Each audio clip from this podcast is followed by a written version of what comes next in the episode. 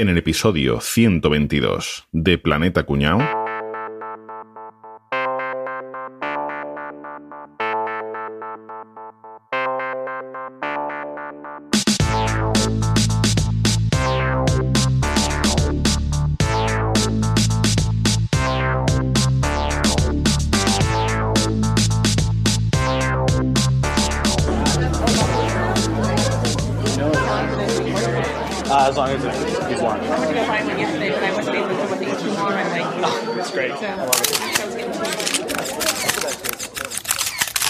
Pueblo de Planeta Cuñado, hoy me dirijo a vosotros con una noticia largamente esperada. Llevamos años de trabajo para lograr llegar a este momento. Cedo la palabra al ministro de Asuntos Exteriores, Capria, que dará más detalles al respecto. Muchas gracias, presidente.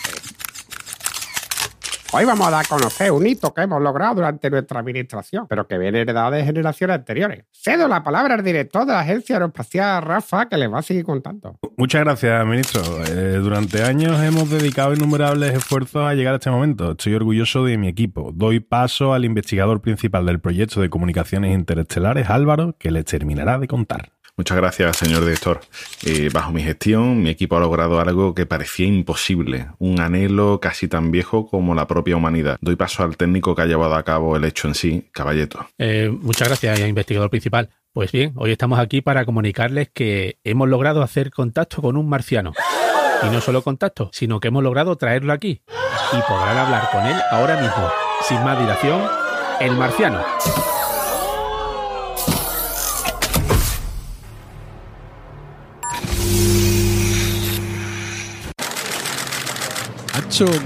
¿Qué pasa, socio? Atiende pijo que panza de calvo. Que venga el ejército ahora mismo. ¿Qué pasa, Marqués? Hacho, ¿qué pijo le pasa al viejo ese? Presento mi división. Y, y yo, y yo me jubilo hoy. Yo me jubilo hoy. Mira que a ver qué he traído para merendar. ¿eh? Yo voy a quemar título, tío. Tú, tonto capullo, ayúdame con el columpio libanes. ¡Qué orgullo más grande! Hostia, una urna. Voy a botarle al pipí. Worst teatrillo ever. Madre de Dios. Murcia, Murcia, qué hermosa eres.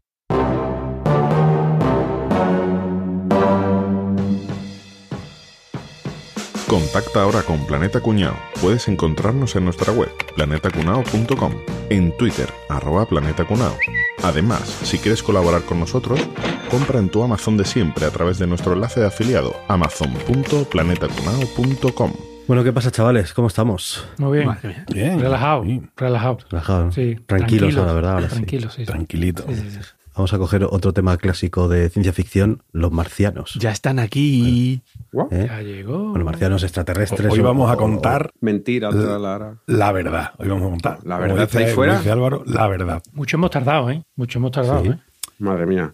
Marciano no, extraterrestre. Hombre, De verdad que sí, marcianos pues, serían solo de Marte, ¿verdad? Eso. Ahí está, exacto. Muy bien. Mi, mi, No, mi, sí. mi, mi. No, escúchame, que tenemos, que se le puede decir, que se puede decir extraterrestre, se puede decir alienígena, se le puede decir. El alienígena alien. es más feo que el extraterrestre, ¿no? No, mira, alienígena, pues ya te lo cuento. Alienígena tiene dos raíces la palabra que son ali y y Ali- ígena. y alienígena. Ali y gen. el literal, vamos, son, son dos raíces griegas, ¿no? Y el literal en conjunto significan lo engendrado en otra tierra.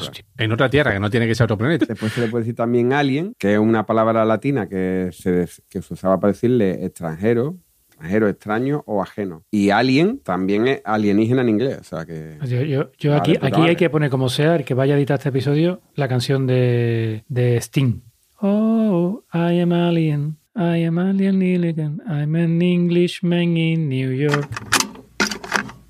Bueno, pues resulta que soy yo al que le tocaba montar. Y he pensado que en vez de poner esa canción que dice Boza, que además es que ya la ha cantado él, os voy a contar un chiste que durante la grabación se me pasó completamente y que me parece indispensable y que no os podía dejar así. Así que vamos allá. Se abre el telón y aparece Juan Tamariz haciéndole un truco de cartas a un alienígena. Y entonces, eh, de repente, le saca la carta mágica. Dice, ¿esta es tu carta? Dice el alien, sí. Y dice Juan Tamariz.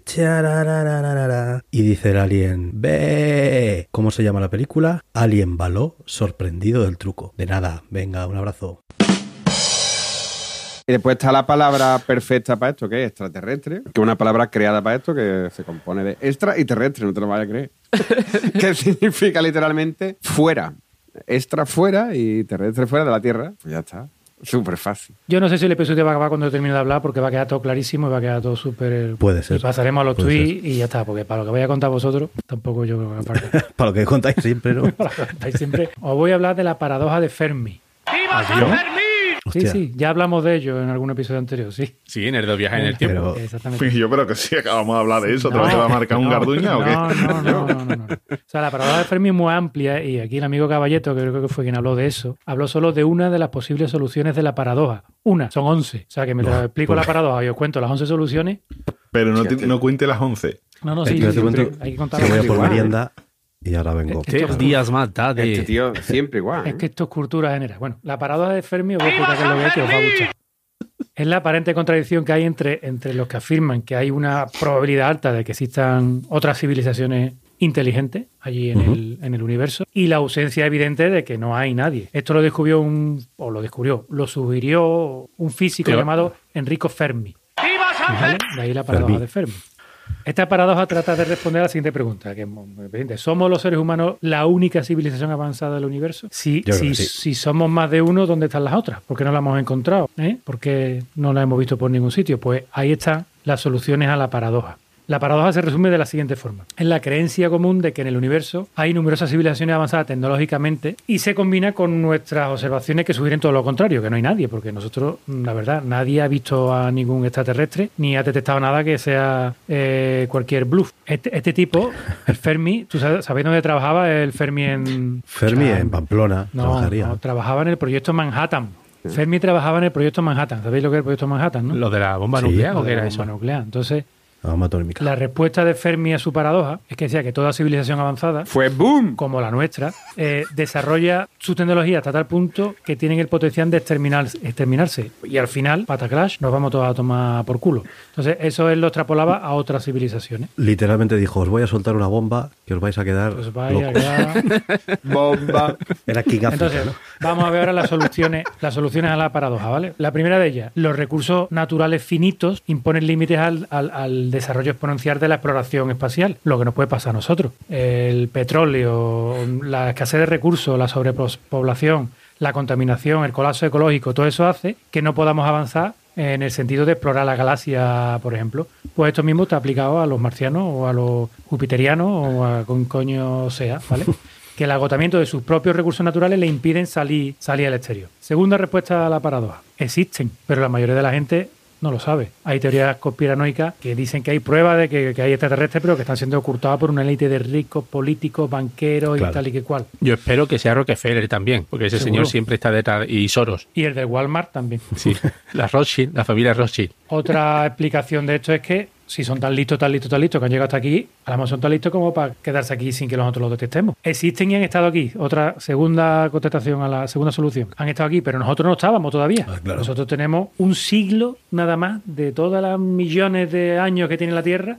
Durante tan solo un siglo, como mucho, hemos tenido capacidad para observar el universo y para ver si alguien extraño ha estado aquí o se ha intentado comunicar con nosotros. A lo mejor han estado aquí antes y nosotros no estábamos, porque nosotros llevamos muy poquito tiempo en la Tierra, ¿no? Es posible. Sí. O puede que hayan estado recientemente dura- durante nuestra vida humana, pero que los hayamos tomado por monstruos, por criaturas fantásticas o incluso dioses. Claro. Eso lo hemos las hablado. estrellas eran dioses. Exactamente. Pues puede ser. Otra hipótesis, otra solución a la hipótesis. Existen pero no se comunican con nosotros y ya está, porque quieren vivir sin interferencia de otra de otras formas de vida, entonces bueno, mejor nos callamos y ya está. No nos hablamos con esa gente. Exactamente. A lo mejor no tienen interés hacia los seres humanos, pasan de nosotros. ¿Por qué? Pues porque somos una civilización demasiado simple para ellos, ¿no? Son, son más Porque no lo hemos invitado a nada. Nunca. Después, dentro de esta solución a la hipótesis, nosotros usamos tecnología de radiodifusión, radio. Pero ¿y si ellos utilizan otra tecnología distinta? Porque van a tener que usar la misma que nosotros. A lo mejor nosotros estamos envi- enviando emisiones de radio y ellos la radio es como el que oye yo ve, que, el que no, no se comunican con, O con ellos radio. estaban escuchando la COPE, por ejemplo, y... Y nosotros emitimos con la C. A menos está tú en AM y yo en FM. Hombre, imagínate. O a lo mejor son extraterrestres, pero no tienen una vida tecnológica. A lo mejor no tienen tecnología. A lo mejor son O ya se han, quedado, se han quedado sin pila y no pueden poner transistor. Eh, Exactamente. O son de Murcia de verdad y no se les entiende. Y no se le entiende. Ocho pillos. ashu. Caso pijo. Eh, esa, esa es la más, la más, La más plausible, Esa es la ¿verdad? que más te ha gustado. Hay otra que a mí me gusta más. Sí, sí, sí. sí. Existen, y se comunican, pero nosotros no los oímos. ¿Por qué? Porque no tenemos una tecnología suficiente como para, como para detectarlo. Claro, ellos tienen ya la, la- la nueva versión del DVD y nosotros todavía estamos con el VHS. Pues se claro. comunican por mm, no sé qué cuántico, no sé qué cuánto, que nosotros pff, no, No, no- son no lo sabemos. retrocompatibles, ¿no? O sea, no, Mm. hacen algo tan innovador que no funciona hacia atrás, ¿no? Un ejemplo, si usaran radio, si hubiera una vida inteligente a un millón de años luz y usara ondas de radio desde hace 5.000 años, ¿sabes cuánto tiempo tardarían en llegarnos la primera señal que ellos hubieran emitido ¿Desde hace qué, di- 5.000 años? ¿Desde qué distancia? Desde un millón de años luz. Uf, ni idea, tío. 995.000 años para que llegara a la Ah, Tierra. claro. Es absurdo pensar que, se están, que, que- que- no, imposible. Otra solución, pues que han desaparecido, que pues, como hemos hablado, una vida inteligente tiende a autodestruirse y, y se han destruido. Han tenido una guerra nuclear o, o de bacterias o de como coño sea, y, o un fenómeno natural o lo que sea, y se los ha cargado y fuera. Esta es la que más me gusta a mí. Existen, pero no somos conscientes de ellos. Ustedes no habéis pensado nunca, seguro que lo habéis pensado, porque yo lo he pensado un montón de veces, que nosotros podemos ser como hormigas. Pues Las sí. hormigas tienen conciencia de nosotros. Las O sea, hormigas no ¿Sabéis la, escena esa final de Men in Black? Que es- esa es el universo y empieza a verse como así, ¿no? Que se va alejando, alejando, alejando y está dentro de una canica, ¿no? Que está en el collar de un gato y hay unos niños extraterrestres que están jugando con esa canica. Pues yo esa, esa, esa imagen mental siempre me la he hecho, ¿eh? Pues yo con las hormigas. Las hormigas no son conscientes de nosotros. Ellas simplemente hacen su trabajo social, para arriba y para abajo, y de pronto llega un gilipollas, ¡pum! y la pisa. Y ¡pum! fuera. ¿Qué ha Y pasado? ya Pues es una catástrofe natural, pero no son conscientes de nosotros. Pues nos puede pasar lo mismo. A lo mejor llega un pisotón y a tomar por culo. Puede ser. Otra solución. Nunca han existido. Y ya está. Somos los únicos, como dice Rafa. ¿no? Yo no sé por qué, Bosa, pero me parece que esa es medio lógica. de Pudiera, cuentas. sí.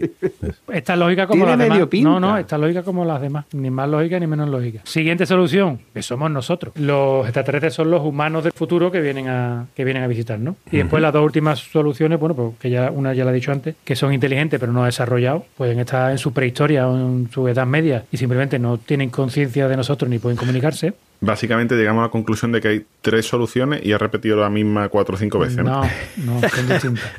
Hay, hay una solución que no la has planteado, que es que en vez de salir a venir a buscarnos para acá, salieron para allá, ¿sabes? Se, se equivocaron, en vez de salieron hacia el otro lado y Sí, no, sí, no, sí, que el tema es que eso, cuadra- eso de caballeto cuadra bien con que sean de Murcia. Claro, te Eh, dice que no, bastante que es para acá. Que... y No, ellos se fueron ya para allá. Claro, hasta que te encuentres tienen que dar la vuelta entera al universo entero. Claro, eso, Eso. eso tarda mucho. Ahí no habías caído. No, no, la verdad que no había caído yo. Pásame el teléfono había- de Fermín, que ya le aviso yo. Y la última, ¿cuál es? Que, que- No, quedaba una, ¿no? La última ya, ya me da hasta coraje de contarla, porque vaya a decir que ya la he contado Porque antes. seguro que repetía también. Claro, que utilizan señal- señales encriptadas, están transmitiendo señales encriptadas que nosotros no somos capaces de desencriptar ni de Eso reconocer. es casi la misma de lo de la tecnología nueva, ¿eh? O sea, es Casi, casi, casi, casi, casi. casi. Son poco 11 tongo aquí. soluciones, pero se puede basar en tres. No los entendemos o no se han desarrollado. No o no han existido. Ya está, esas son las tres. Yo lo de paradoja de Fermi pintaba algo mucho más elaborado, más sofisticado. Vaya La mojona verdad de que. ¿eh? sonaba, sonaba ahí. Sonaba Sí, como Siendo italiano, ¿qué esperabais, coño? Italiano no era americano, coño. Entonces, ¿nos ha, nos ha- gustado la paradoja, tío? Sí, es interesante, es A mí interesante. me gusta mucho la paradoja, tío. Un poco, Puta mierda. es un poco Bueno, fumada, ya- pero Os la volveré a contar en otro capítulo que seguro que también cuela.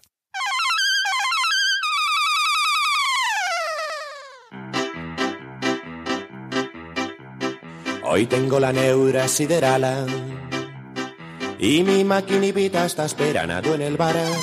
Prográmame una caña sebastiana que empieza la movida pa- espacial.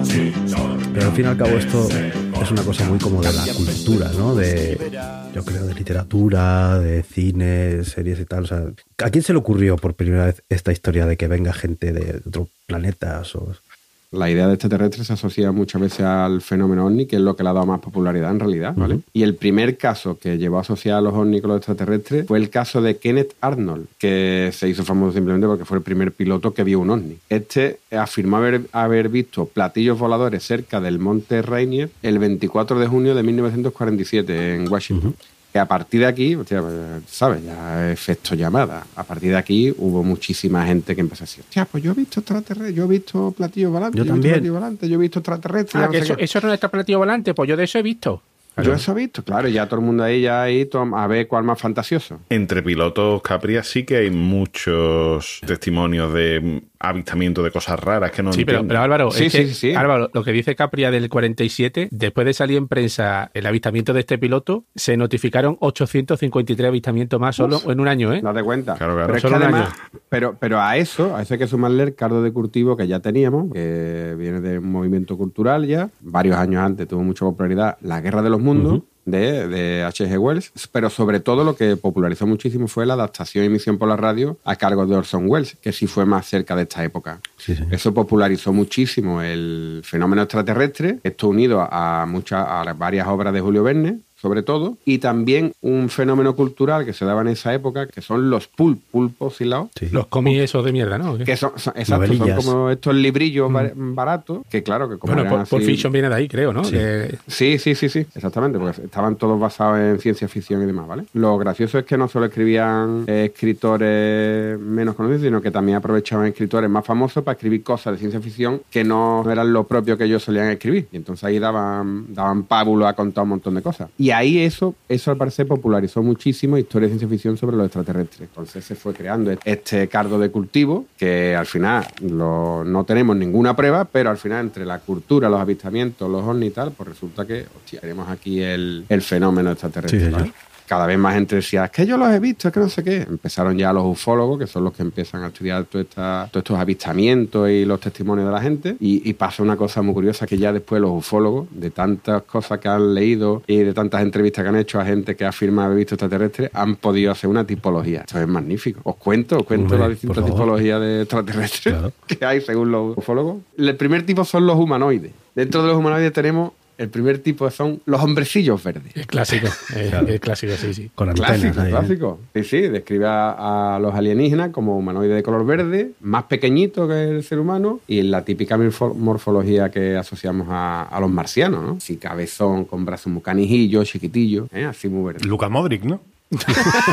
Pero pelado, Modric rapado, Modric rapado. eh, entonces, eh, Fi- Fito, Fito, Fito, Fito podría encajar sí, sí. perfectamente. ¿no? Fito Cabrales. No contento con los hombrecillos verdes, también tenemos otros, los hombrecillos grises. Ojo, Uy, Y diréis, ¿qué coño ser hombrecillos grises? ¿Esto qué es? Pues sí, pues digamos que esta es la, la forma más popular de los extraterrestres que abducen a las personas. Ajá. La gran mayoría de los que son abducidos afirman que son eh, hombrecillos grises, con una altura entre 90, entre 90 y 1,50, son bajitos, de color gris, cabeza grande, brazos y piernas muy delgados, muy larguchos, y ojos negros grandes y ovalados. Pero además es que presumen que son altamente inteligentes y con poderes psíquicos. ¿eh? Hostia, esto lo hemos Qué visto guay. todo, ¿eh? Mm, son las peliculillas. Pero eran grises porque las películas eran en blanco y negro, ¿no? A lo mejor después lo veían verdad y eran naranjas. En verdad, verdad, verde, era rosa. lo mismo de antes. Mi tipología favorita son los nórdicos. Piel extremadamente blanca, cabello extremadamente rubio, realmente largo y ojos celestes. Arios, Acá yo ¿no? obligo. Son los arios. Se les llaman también pleiadianos o venusinos. Que ahí sí yo Ah, me creía que iba a decir con pluma de oca y con... Hombre, Eso te abducen en invierno, ¿eh? Que da gusto. hombre, hombre. y te da y te reconforta, Hombre, te hacen así. También se han descrito en algunos casos los humanoides gigantes. Son como los humanos normales, pero entre dos y medio y tres de altura. Después hay otro tipo que son los zoomórficos. Ojo, que aquí entramos ya en terreno animalístico, ¿vale? Obviamente mezclan rasgos humanoides y terrestres, ¿vale? Los Animalístico. ¿Eso está bien dicho? Me, me- me lo he inventado, pero me da igual. Alien es de Predator, ¿no? Alien y Predator, esos son Los animalísticos, ¿no? reptilianos. Los reptilianos. Ah, vale. Bueno, pues la mayor parte de sus supuestas apariciones provienen de los Estados Unidos, o sea que esto es sospechoso. Y fuera de los Estados Unidos no hay menciones de los reptilianos. Entonces, ¿qué dicen los ufólogos? Como solo se da en los Estados Unidos, es una invención de los americanos. Y punto. ¿En serio, eh? Todo lo demás no, pero eso sí. Exacto, exacto. Esto sí, esto es invención. Los demás no. Que se piensa que el famoso chupacabra puede ser un reptiliano. Ajá. ¿vale? Famoso- de la Y el figura- chupacabeza de gamba, e- ese... Ese soy yo. Eso lo tenemos más cerca. Después otro tipo son los insectoides. Tienen un cuerpo de insecto con colmillos y manos muy largas. Cosa más fea. Como su propio Muy desagradable. Ese, ese sí Como una cucaracha. ¿Tú te imaginas una cucaracha gigante? Si, si aquí en la Tierra el bicho más común son los insectos, do- do- da- da- podemos dar por hecho que el extraterrestre también sería como una cucaracha, tío. Hay otro que me gusta un poquito más, que son los cefalopoides, que es la tipología extraterrestre que se describe con, con tentáculos, una morfología similar a la de un pulpo. Yo, yo prefiero pensar, prefiero pensar que son unos chipirones a la plancha. El de la llegada, nada ¿no? más. El de la llegada eran sin pulpoides, ¿no? Eran, tenían así como tentáculos. Escúchame, te digo una cosa, si te pones a ver las criaturas estas de los fondos de los mares, de, de profundidad de...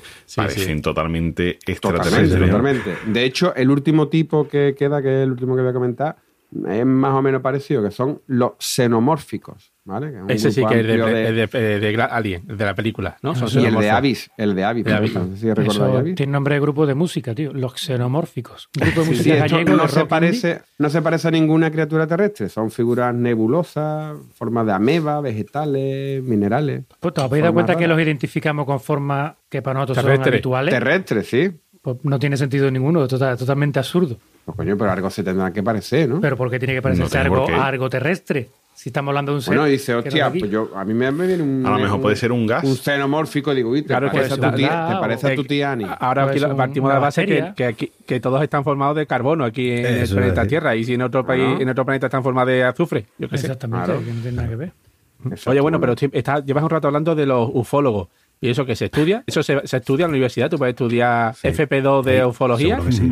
Hay una asociación, una organización que es la MUFON, que es la Mutual UFO Network, y es una organización que se dedica a investigar los casos de avistamientos de ovnis. Llevan desde 1969 y tienen 800 investigadores y 4.000 miembros por todo el mundo. O sea que mm, me imagino que ah, cuando la gente dice, no, los ufólogos, los ufólogos, serán estos flipados que están aquí. Porque bueno, que- sí, O sea, pero todo esto es, muy magufo, o sea, porque no- ninguno creemos realmente, ¿no? En la existencia de eso, ¿no? Eh, Hombre, en el, fe- en el fenómeno No ovni, sí, claro. Fenómeno ovni es un- cuando ves objetos que no puedes identificar, claro. Efectivamente, caballero, efectivamente. Es que tendemos a a decir, es que he visto un, un ovni. ¿Tú has visto una polla? Eso no existe. No, no, Te he dicho que estoy viendo. Hombre, hombre, una polla puede ver. Y existir incluso. una cosa. No, Un objeto, un ovni significa objeto volador no identificado. Simplemente puede ser un- Una luz del cielo, coño. eh, eh, como pasó el otro día en Madrid, ¿no? Que se flipó un montón de gente. Lo y de Starlink, de, lo de Starlink, que estaba el flipado este de, Elon Musk. eh, soltando globitos sonda. Ya sa- que ya era, salió que- Check. Y el Asperger, ¿no? Que han dicho que es Ahora Asperger. sí, ahora falta Salgari. Sí. ¿Y qué pasa? ¿Que echa agua así se- de vez en cuando? ¿O Sí. Esa gente que te habla y te salpica de saliva son los Asperger. Claro. La gente lo que vio en el cielo de Madrid el otro día era eso. Era un, un ovni, era un objeto volador no identificado. Lo que nos tenemos que detener un poco es antes de llegar a la conclusión o de aventurar que ese ovni dentro lo que tiene son muñequitos verdes, grises, de dos metros o rubio con los ojos azules, que, que son los, los extraterrestres más chulos que hay.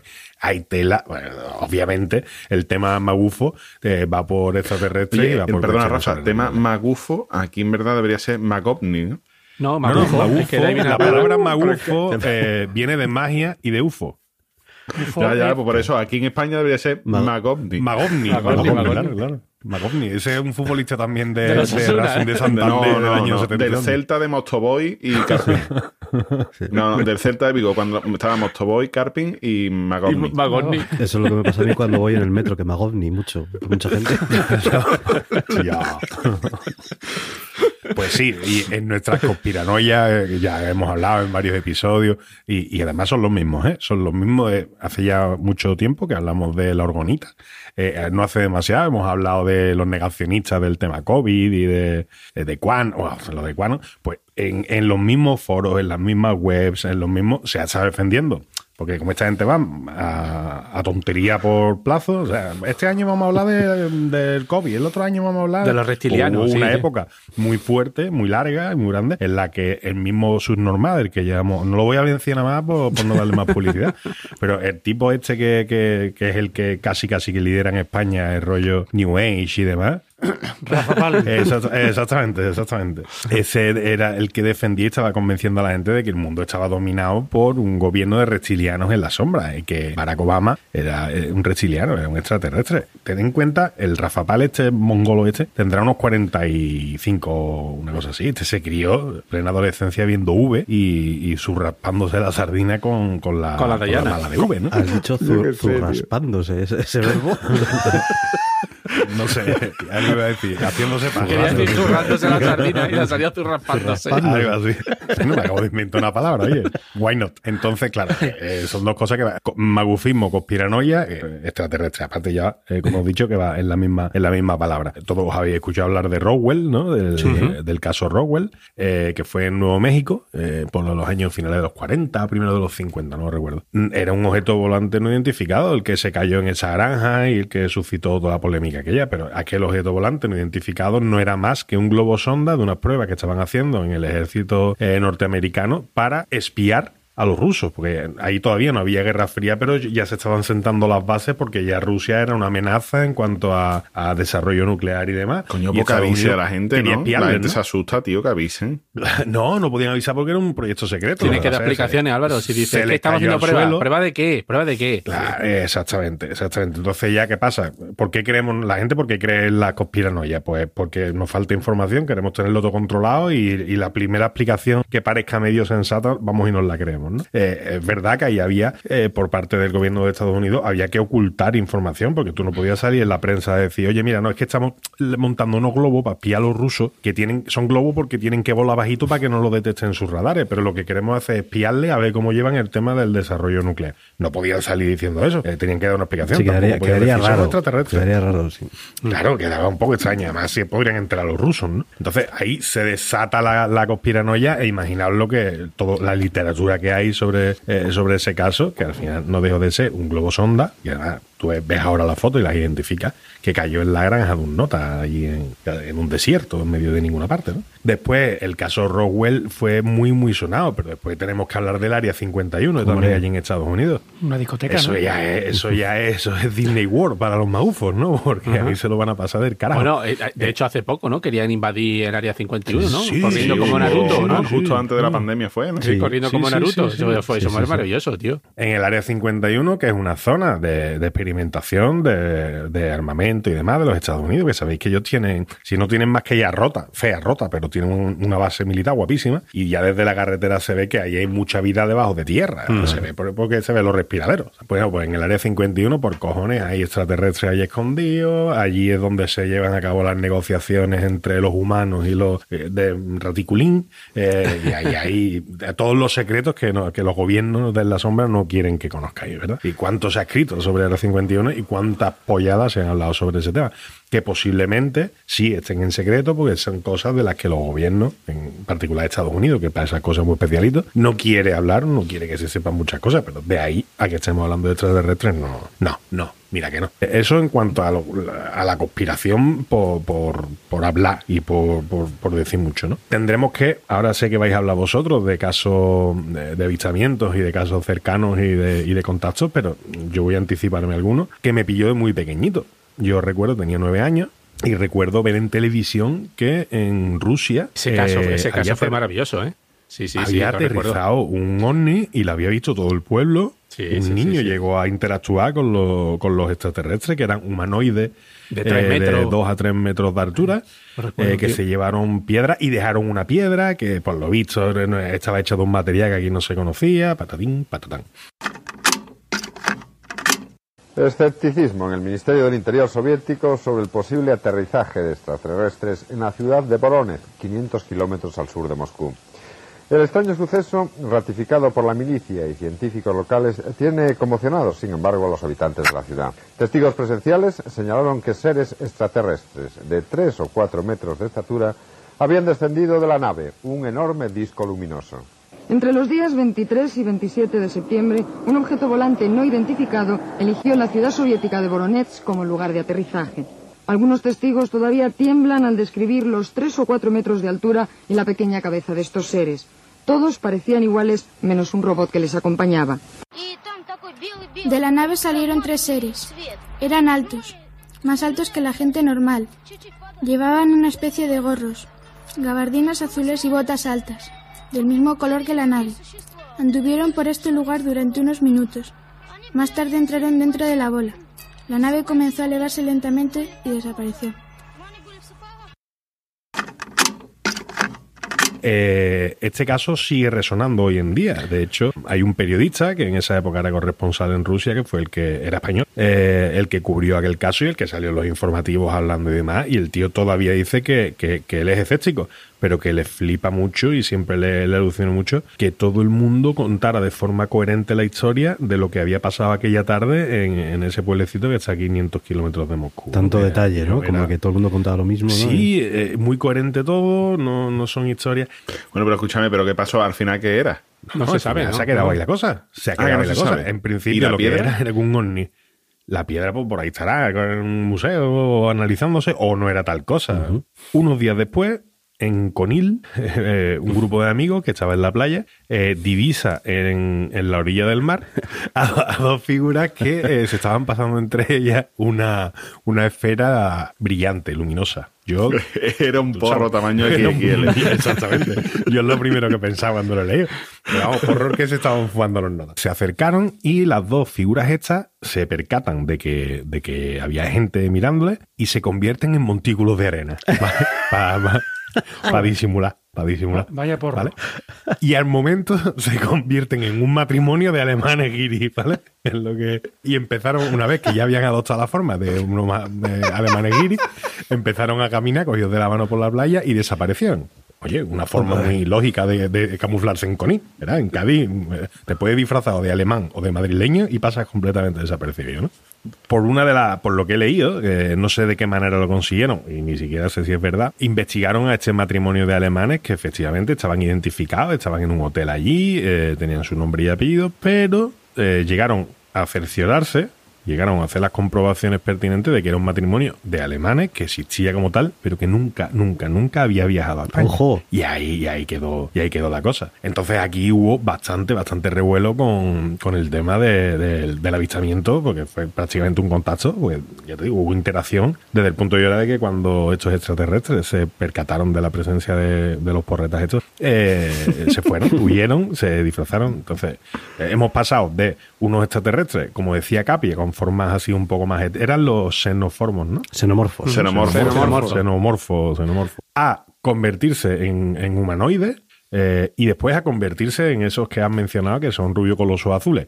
Ah, De avanzada edad, pero rubio con los ojos azules, ¿no? El, el matrimonio Los de, nórdicos. allí de, de, de Conil. Es curioso cómo ha descendido el número de avistamientos de, de forma inversa a, la- a cómo ha ido mejorando las cámaras de los móviles. es brutal, porque es que han dejado de pasar estas cosas, ¿no? Pues, sería flipante que, que en esa época en Conil hubieran llevado un- su buen iPhone o su buen Xiaomi y, y le hubieran hecho una foto y hubieran grabado todo aquello a esos Al montículo de extraterrestres arena convirtiéndose convirtiéndose. en, en guiris o en, o en montículo de arena, ¿no? Sería, sería bastante flipante, pero no pasa, no pasa, no hay extraterrestres. Peligro de contagio, marcianetes total. No puedo resistir la marcianetes total. En España ha habido muchos avistamientos. Sabéis que es una zona caliente de avistamientos ovni. Si hacemos un repaso al fenómeno en nuestro país, habría que comenzar por Murcia. Efectivamente. Hombre. Ahí de, Ay, por- de hecho, por eso le pusimos el nombre de, de marciano, por lo Murcia. El primer avistamiento fue en 1962 en la base militar de San Javier. Lo que estaba hablando antes es que, que la han visto cuatro viejas, cuatro viejas. Aquí lo vieron varios oficiales de vuelo que declararon haber visto eh, a varios objetos realizar movimientos laterales y verticales imposibles de realizar por un avión o un helicóptero.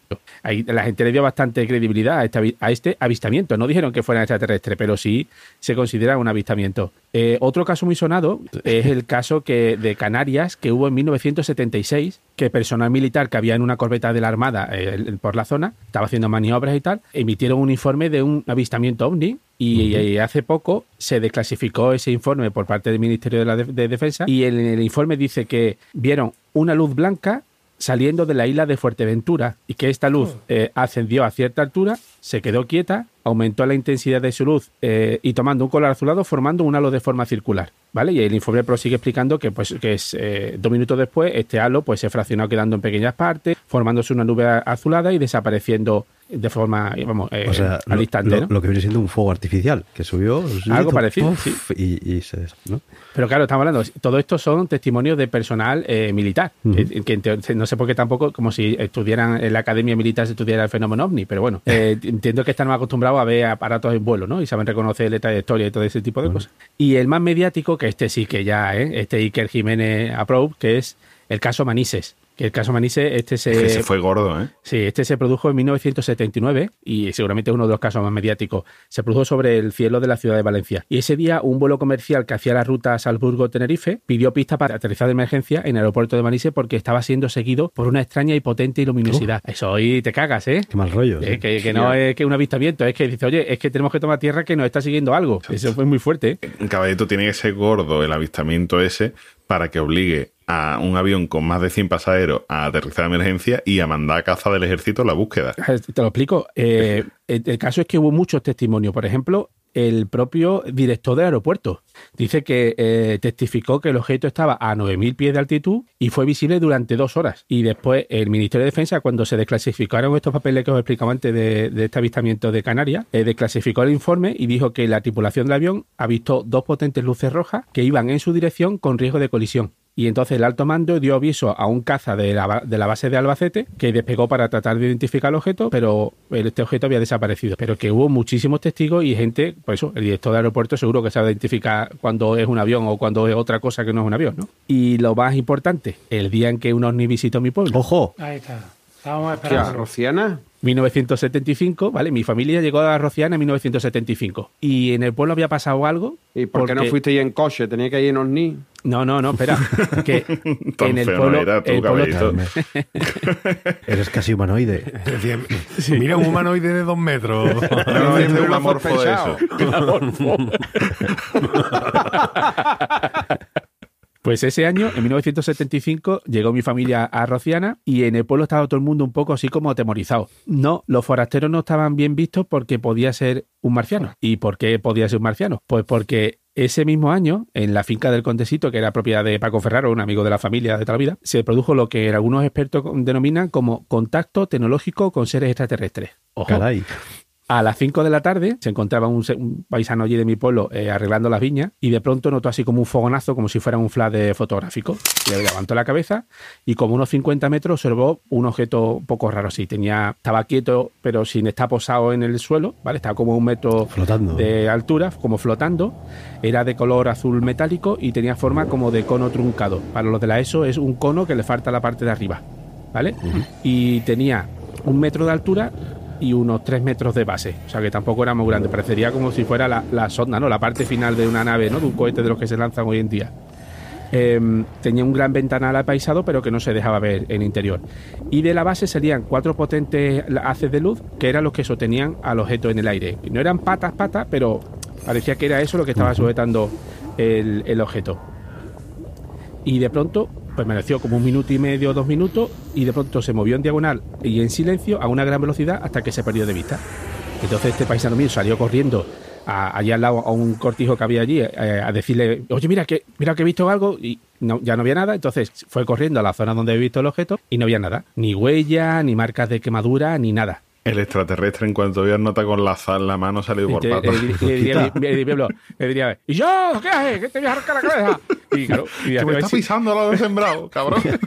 Se montó el extraterrestre, ni que me rastro está- de vida que me está inteligente. Ya se volvieron para su planeta. Claro, que me está pisando la fresa. Y se, y se salió volando el bicho. Bueno, pues eh, este hombre, el miedo que debía pasar a este hombre, pensando de lo cuento o no lo cuento, porque me van a tratar de loco. Pero claro, imagino que eso en un pueblo pues no se puede guardar secreto mucho tiempo y el secreto pues corrió como la pólvora por los pueblos de la zona hasta que llegó a oído de un profesor de un brete que se ve que este hombre era un apasionado de la ufología. Claro, le pusieron en Total. un brete, ¿no? Para. En- sí. No, no sé qué decir ahora. Para, verlo bien, para Eso, ver bien los Perdona, caballito, ¿eso sobre qué hora decías que era? A las 5 de la tarde, ¿eh? A 5 de la tarde no hay un andaluz despierto. Correcto. Fake o, sea que, o sea que no te estaba soñando. Retratado.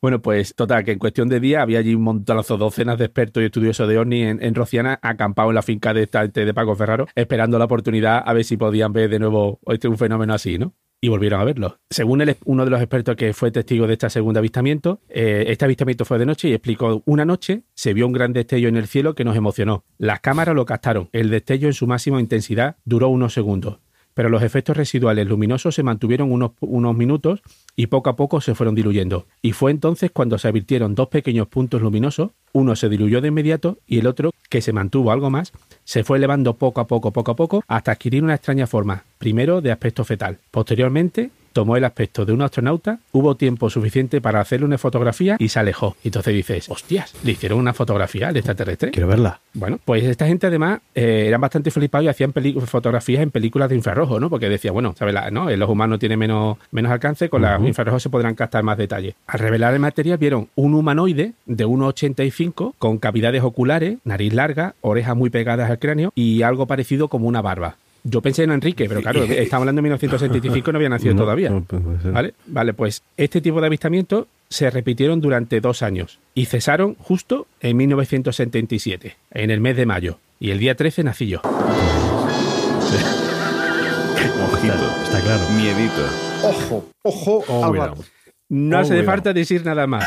Y después, la posible explicación es que allí cerca de Rociana, me parece que hay 18 kilómetros en línea recta, está Mazagón, y en Mazagón está el INTA, el Instituto Nacional de, de Esta Técnico Aeroespacial, que ahí allí se lanzan satélites y ahí hacen pruebas espaciales y tal. Bueno, pues dicen que allí se realizaban pruebas militares en aquella época, y te recuerdo que esto en 1975, 76, 77, todavía vivíamos cuando la dictadura y había un, un gran secreto militar, y seguramente algunas de estas pruebas secretas, pues mm, no se hicieron lo que está hablando antes, se ocultaron al público para no tener que más explicaciones. A saber si lo que vio ese hombre fue simplemente un objeto volante, eh, toma tierra y despegar. Es que yo me imagino a los comandantes estos que están llevando a cabo este tipo de este tipo de experimentos secretos, meado de la risa de ver la cara de, de los catetazos allí. No, no, pero claro, si tú, si tú aterrizas y, y la has cagado, ¿no? Porque ha hecho una prueba y ha salido mal, tú dices, ¿y ahora qué hacemos? Tú pon, uh, sale así como si fuera a asustar a la gente y a- que, que sea un marciano, ¿no?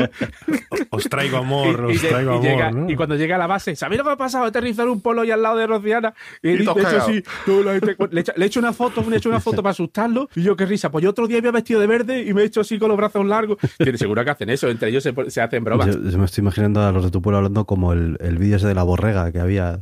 El audio ese, claro, es que ¿no? echos al monte, que está a 9 kilómetros de Rociana, así que podría hacer una idea. Oh, ¿qué? ¿Ha llegado el Enrique? Sí. ¿Está contigo? No. ¿Por qué? Yo porque ha ido para buscar a vestirse, ¿no? Mira, que estamos con el dejo, que saque una borregona ahí en... Y yo que saca... Pero papá, yo estoy vestido. Saca, yo vestido, yo también estoy vestido. Pero tú, te- tú, tú es que eres tuyo, yo... No, ero, no, yo no ero, eres ustedes. Bueno, pues, pues yo os voy a hablar de famosos que abiertamente en algún momento han dicho o han, han hablado de que han tenido avistamientos ovnis. Todos le daban fuerte a la mandanga. Vamos a ver, vamos a ver el listado y vamos a... El primero que os voy a decir es el más moderno, que es Gareth Bale, este jugador del Real. Madrid que está ¿Ah, sí? cedido ahora mismo en el Tottenham a la grabación de este programa. Y hace nada, hace muy poquito, hace menos de un mes, en una entrevista del canal de YouTube del Tottenham, dice que cree en los ovnis porque una vez vio uno. Anda. Y no dice más, no da más detalles, pero dice muy serio que sí, sí, sí, hay vida extraterrestre porque yo es que lo he visto. Hombre, si lo ha visto, si lo ha visto, pues no vamos tampoco a discutir. Además que es Gareth Bale, o sea, nosotros. hombre, es un hombre bastante troll en general, ¿no? Porque este es un este que sacaba la bandera esa de eh, Gales, Golf, Ma- eh, Madrid, ¿no? O sea, por En ahí, este en ese orden, o sea, que bueno. Digo, pero bueno, luego eh, tengo otro caso que es eh, Ronald Reagan, el que fue presidente de los Estados Unidos, pues dice que cuando era gobernador de California, que iba en un avión con su con su mujer, esta, ¿cómo se llama? Nancy, ¿no? Nancy Reagan, que iban ahí y tal. Sí, solo una muñeca. Y, una- y su mujer también, que también era una muñeca, quiero decir.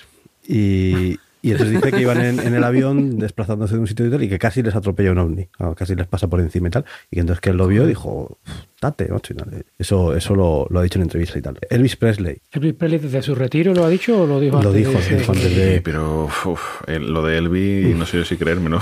Pues es que dice, fíjate, dice que cuando, que cuando nació, que la familia, el día que él nació en, en su casa, y que la familia vio un radio de luz muy grande que caía en la, en la casa donde él había nacido. Él mismo decía que cuando tuvo, tenía unos, unos ocho años, un alien lo visitó telepáticamente y le hizo Ah, qué una, bonito. le, puso una visión en la cabeza que salía una persona gorda con un traje blanco cantando delante de un montón de gente. O sea, lo- el traje. Elvis Presley. Elvis Presley, el, el mismo. Y se vio ese mismo. Pero eso lo dijo él ya de mayor cuando ya había sido gordo con el traje blanco cantando. Claro, ¿no? A los ocho años se vio a sí mismo mismo, dice. Y que entonces ya... Hombre, pero eso dilo con 8 años. Claro, ya. No lo diga después con 50. Y además es que, bueno, este decía que, que de vez en cuando, cuando se ponía muy nervioso y tal, se iba por Las Vegas, cogía el coche y se iba a dar un, un voltio en coche a conducir un poco para relajarse y que a menudo veía luces en, los de- en el desierto de Las Vegas y tal. Los semáforos. No sé. La Guardia Civil, No la. Guardia Civil. El primero que vamos a nombrar de, de habla hispana es Juanes.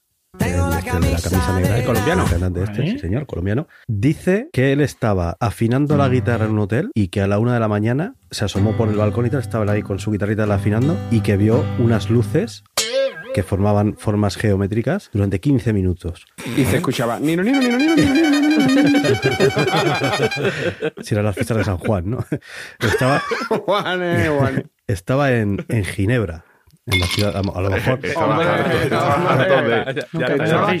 Se, había bañado en Ginebra. Claro, lo de mismo- Ginebra estaba. Lo vi mandado por hecho los periodistas que se refería a la ciudad y no estaba hablando de eso, estaba hablando de otra cosa.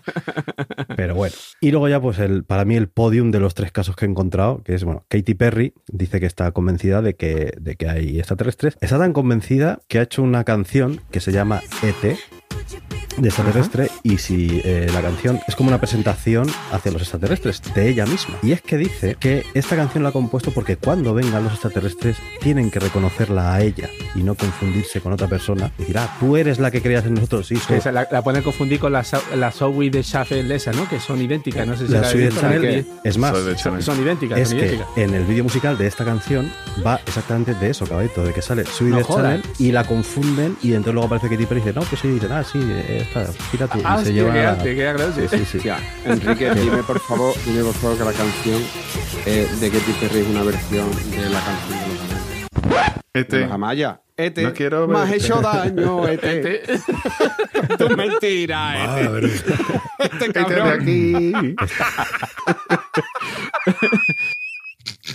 Tenemos ya en el, para mí el segundo puesto es mi querida Miley Cyrus, que, que voz que tiene, la Miley. Chocada de la cabeza. qué voz tiene Miley Cyrus, ¿no? Pero Impresionante. dice esta mujer que un día iba con una, con una amiga conduciendo por la carretera y que les persiguió una especie como de quitanieves volador muy amarillo, Quitanieves brillante, volador. así.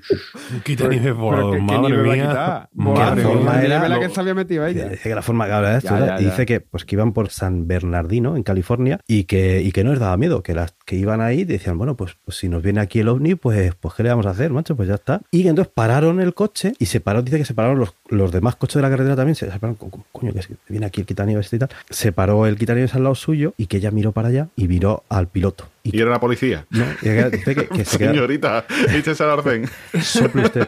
No, dice dice que, que se quedaron como muy tranquilos, que no les dio miedo en ningún momento y que muy bien. Y luego ya pues el quitaría se fue y ya está. Pero ella misma ha dicho que puede que sea que se había se acaba de comprar cera de hachís y que, que puede ser que tuviera algo que ver. Cera de hachís que es pues una cosa que se, que se debe Puede usar para hacer porro y tal. O sea, ella misma ha confesado que a lo mejor era eso, ¿no? Pero aún pero dice que, no, que está convencida de que, de que Pues es- vaya subido un guapo, ¿eh? Hombre. Y bueno, ya por último, pues eh, Robbie Williams. eh, Qué tonto Es que, claro, es, es que ninguno pasa el filtro. Es que ninguno pasa el filtro, tío. A ver si me entiendes. Este, este hombre eh, asegura que ha visto muchas veces ovnis. Dice que no solo una Ya vez, te que, digo. que- que un montón, vamos, que todos los días viendo ovnis. Estoy, estoy harto ya de que vengan los ovnis aquí a verme, ¿no? Pero es que no, no, no todo queda, no todo queda ahí. Dice que lleva guardaespaldas 24 horas, no vaya a ser que venga un, un, Un extraterrestre. extraterrestre a llevarse, a abducirlo. Amigo. porque dice que, ojo, o sea, que no lo lleva por la seguridad de que le pueda saltar un loco, no, no, no, por si viene, por si un extraterrestre. Pero es que hay, hay una persona que se llama Russ Kellett, que, que es un- una especie de ufólogo así que debe ser bastante conocido y tal, que es un empresario que está metiendo mucha pasta en esto y que dice que le han abducido varias veces. Y es que dice que una de las veces lo, lo, abdujeron en una nave, ¿no? Le levantaron y tal, y que les estaban como preparando para una guerra, que les estaban dando armas y poniéndoles una armadura a todos los que tenían allí, y que de repente eh, vio, dijo, eh, mo- un momento, si ese es Robbie Williams. Ah, Que claro, que lo está ahí Robbie allí. Williams. Y que fue, que le dijo, oye, oye, tú eres Robbie Williams, ¿no? Y que Robbie Williams dijo, no, no sé, tal. Y que se hizo como el sueco, eh, pasó de él, pero que cuando bajó dijo, sí, sí, sí, tú eres Robbie Williams, mancho, y te han abducido a la vez que a mí. Joder, no, hombre, ya si son dos, yo ya empiezo a creérmelo. Claro, O sea, claro. sí. Eso Robbie Williams lo ha, lo ha negado, pero algo ocultará, porque el otro le No, vio. algo hay, Se hizo- algo y es hay. que se hizo. Si lo ocultas por algo, Enrique. Si lo Sí, ocultas Si por lo algo. dice un famoso, es verdad. Hombre, claro. Mm. Y además ¿No? que eso que se hizo. ¿A quién va a creer? ¿A Ruby Williams o a tus propios ojos, tío? Allá. Oye, pero vamos a ver, mucho jiji jaja, pero ¿cuántos miles de millones de dólares o de euros se ha gastado en, en proyectos reales para búsqueda de vida en otros planetas? Búsqueda de vida de lo que sería eh, restos microbióticos y demás, vale, pero es que también se ha buscado vida inteligente, gastándose Sí, sí. un montón de pasta en, en, en ello. Digamos que puede haber dos tipos de proyectos, ¿no? Uno un poco más activos, que sería mandar algo al espacio con la mm, intención de que eso llegue a alguien y lo pueda ver y pueda entenderlo. Y otro que directamente, pues desde aquí, desde la Tierra, intentar encontrar señales, ¿no? De esa vida inteligente fuera Ujú. de, de nuestro planeta, ¿no? Voy a hablar, voy a hablar primero de, de los activos, digamos, ¿no? De los modelos activos. Eh, no sé si recordáis las, eh, las ondas espaciales, las Pioneer. Esas que sonaban así tela de fuerte en los maletero de los coches.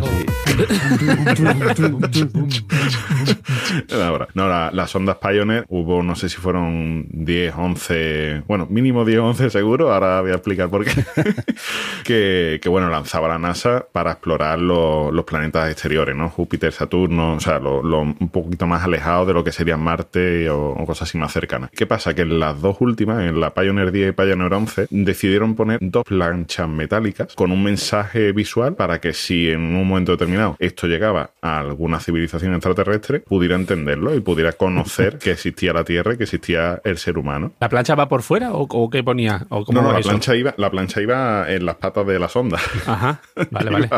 iba, ahí sordado, pegado, yo qué sé, con una brida o con algo. ¿Y qué ponía? ¿Qué Para ponía, tío? Pues os lo voy a contar. Llevaba Tonto el inscrito- que lo lea, ¿no? Así en plan, tonto el que lo lea. Y si se reía dice, este es inteligente. Lávalo, Más guarro, o menos. Más o menos. Era una especie de mensaje en una botella. Yo mando la sonda para eh, investigar los planetas y si después la sonda cae en algún lado y ven esto, que se sepa que estamos aquí, ¿no? Llevaban inscritos los dibujos de un hombre y de una mujer. Eh, el hombre y la mujer según más o menos los modelos de Leonardo, Leonardo DiCaprio, iba a decir, Leonardo da Vinci. Leonardo DiCaprio. de Leonardo da Vinci y de las esculturas griegas y demás, ¿no? A la izquierda de, de donde estaban el hombre y la mujer dibujados había una especie como de, de haz de líneas, ¿vale? Es decir, un punto en el medio y líneas que parecía como un asterisco, pero cada línea con una longitud distinta de más. Un ¿vale? ojete. Eso era siendo un ojete. un ojete. ¿Te has fijado por dónde? El, justo el puntito del ojete era el sol. Y después las líneas indicaban la dirección de los púlsares más significativos que estuvieran cercanos a nuestro sistema solar. Y a cada uno de ellos le ponían en sistema binario su secuencia de pulso. O sea, es una cosa súper extraña, pero que se supone que si esto llegaba a una civilización avanzada, lo iban a Es capaz de interpretarlo, claro. Claro, porque es que eso era nuestra dirección. Eh, sabiendo ese haz de púlsares lo que era, pueden llegar a nuestra dirección, a la Tierra. Es como el código postal escrito en binario, ¿no? Eh, abajo del todo, en la parte inferior, había un esquema del sistema solar. Esto es en plan como en los parques de atracciones, ¿no? De estoy aquí. Sí, con, la, con la flecha, ¿no?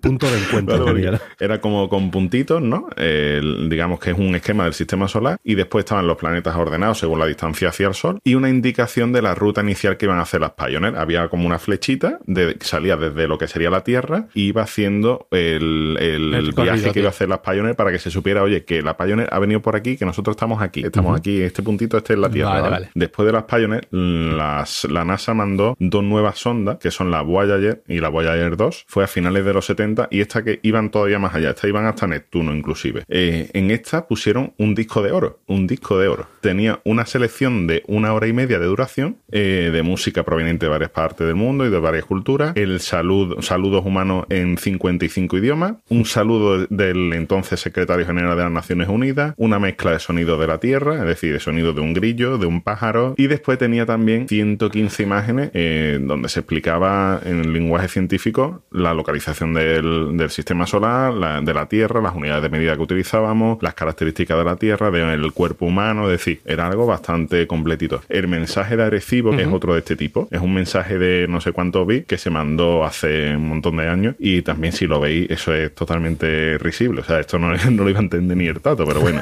y ahora vamos a la parte pasiva, ¿no? A- desde aquí, emitiendo señales y tal, que es lo que nosotros podemos llegar a, a- a recibir. Estos grandes telescopios y historias que, hay, que vemos por ahí en Nuevo México y todo esto, ¿no? Seguro que no era solo de Arrecibo. No, eso también. Arrecibo está en Puerto Rico. ¿no? Arrecibo. Arrecibo. bueno, Enrique, a recibir. Bueno, de todas formas es a recibo, no a. Me da igual.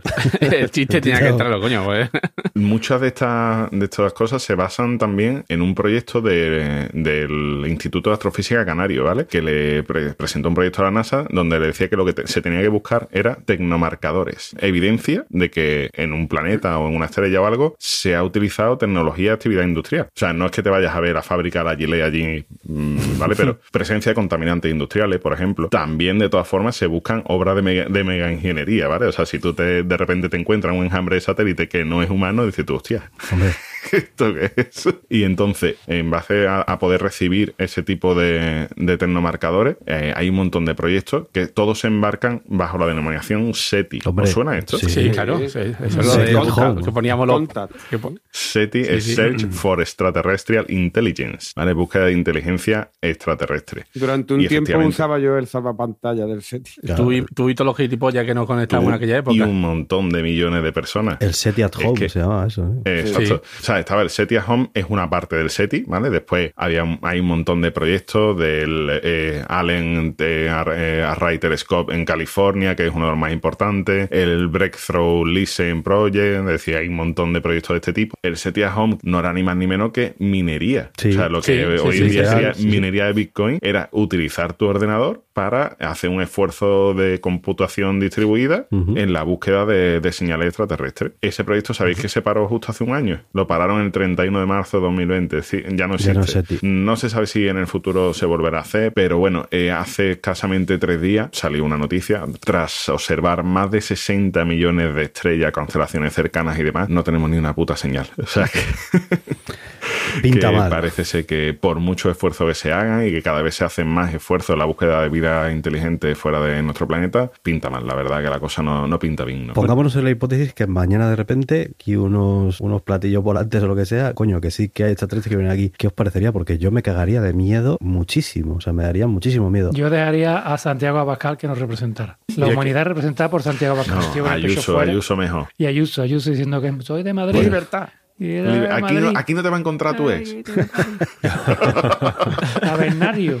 que hay más posibilidades de que hubiera una respuesta negativo o positivo. Yo creo que negativa. Provocaría una reacción de miedo de por parte de lo mismo que estás diciendo tú, Enrique, ¿no? que tendría miedo. Yo sí, yo tenía Eh, una, una respuesta de miedo. A ver, Porque si viene uno mismo. solo, si A viene uno ver. solo, ¿dónde aterriza? Y si vienen varios a la vez y aterriza en varios sitios, rollo yo la tengo guerra de los mundos. caballito. Yo creo que si no avisan es negativa, porque hostia, no voy a avisarte para. Ah, es que voy a ir para allá mañana de visita, no. Pero si, si vienen bien, buen plata, y dice, oye, ¿te viene bien que vaya para allá la semana que viene? ¿Cómo lo quieres? ¿Sabes lo que te digo? ¿Cómo tienen los niños? Pero No, es que el normalmente es el así, tú Perseverance vas en buen este que ha ido a Marte, ese avisado antes Sí. de entrar, ¿no? Ese ya lo hemos Es mandado que allí y está, ¿no? no hemos, a lo mejor sí se ha avisado. Sería una cosa bastante, eh, bastante impactante. O sea, En Twitter se hablaría muchísimo de esto. Anda que no. Pues, pues ya que lo dice Twitter, hay más de un marciano, ¿eh? Bueno, hay de dos, hay muchísimos. Y que escriben de extraterrestre también. ¿eh? así. A ver, a verlo, A demuéstralo. verlo, a verlo. Venga, vamos allá. Venga, el primero es de arroba Xavi Conde.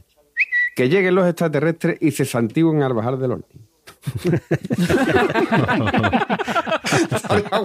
Y que ves en el suelo, ¿vale? Como Vete al suelo. Y, y que digan, buenas tardes lo primero.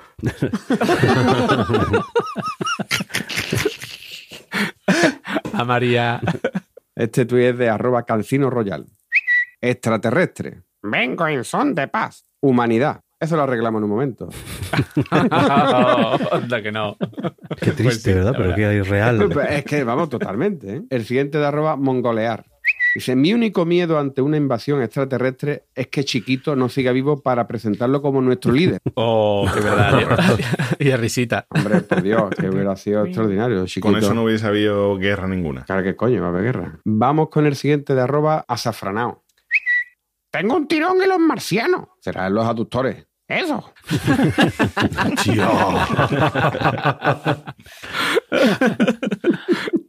bueno. Venga, el siguiente de arroba Doc Hannibal. Cariño, se ha colado un extraterrestre en casa. ¿Qué podríamos hacer para echarlo? Coliflor.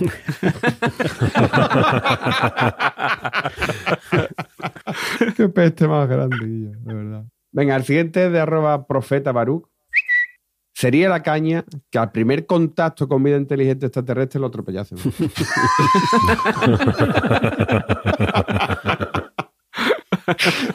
Como un lince, pobrecito.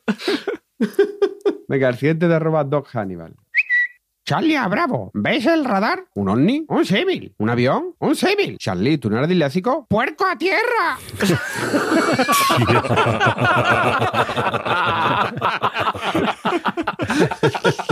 ¡Oh, qué grande, tío! Es una película, el tweet. Puerca tierra. Sí. Venga, el siguiente de arroba Acrais. Últimamente mi marido está muy raro. Parece... Del espacio. Exacto, un extraterrestre. Pues ese no lo he pillado yo. ¿eh? Del espacio. De- del espacio. Del espacio. Del Del espacio. espacio. Del- Del espacio. Espacio. Vale, vale, vale. Del espacio. El siguiente de arroba John McEnroe. Como venga un extraterrestre y lea, quiéreteme, en una marquesina enchufa rayo de la muerte y a la mierda todo. Quiéreteme. Venga, y terminamos con uno de retrasco. Papá, papá, ¿los extraterrestres son buenos o malos? ¿Por qué lo pregunta, hijo? Porque fuera hay un ovni llevándose a la abuela. Ah, bueno, bueno, son buenos.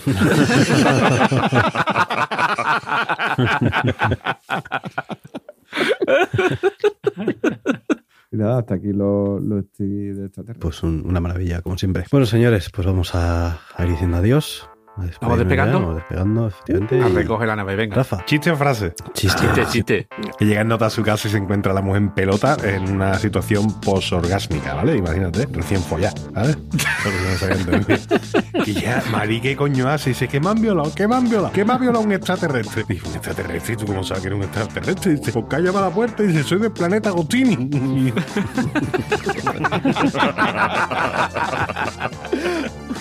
¿Y la frase?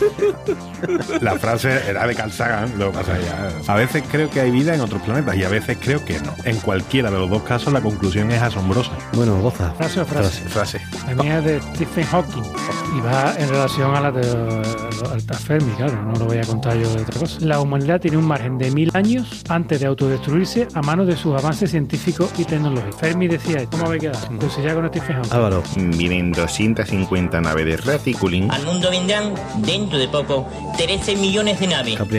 Pues yo hoy me despedir con una frase. Vamos allá. Bueno, A veces pienso que la prueba más fehaciente de que existe vida inteligente en el universo es que nadie ha intentado contactar con nosotros. De Bill Waters. Muy bien, caballeto. Pues mira, yo me voy a hacer una reflexión y de paso queda un poco como promoción del podcast. Imaginaros que una nave alienígena descubrió el planeta Tierra en 2016 y envió una misión para observar cómo éramos y qué hacíamos en este planeta. Y que cuando vuelven a su nave lo cuentan en forma de podcast explicando, pues eso, todas las rarezas y las curiosidades que han encontrado en nuestro planeta. Y eso sería el podcast Planeta Cuñado, ¿no? Como un extraterrestre le explicaría a su semejante qué coño pasa en la Tierra. Bravo, Magnífico, magnífico. bravo. Y no seríamos terrícolas, seríamos cuñados. Claro, Maravilla. cuñadícolas. Maravilla. Bueno, pues nada, recordad nuestro Twitter, Planeta Cunao, nuestra web, planetacunao.com, nuestro grupo de Telegram, telegram.planetacunao.com y si nos queréis echar una mano económicamente hablando, dos opciones, tienda.planetacunao.com es nuestra tienda de camisetas, ellos exclusivos, diseños que no parecen de este planeta, de lo buenos que son, y amazon.planetacunao.com, que si compráis en Amazon, entráis por ahí, es lo de siempre, no os van a cobrar nada más ni nada, pero nosotros de vez en cuando alguna propinilla nos dejan caer. Así que venga, hasta la próxima. Adiós. Adiós. Casa, teléfono.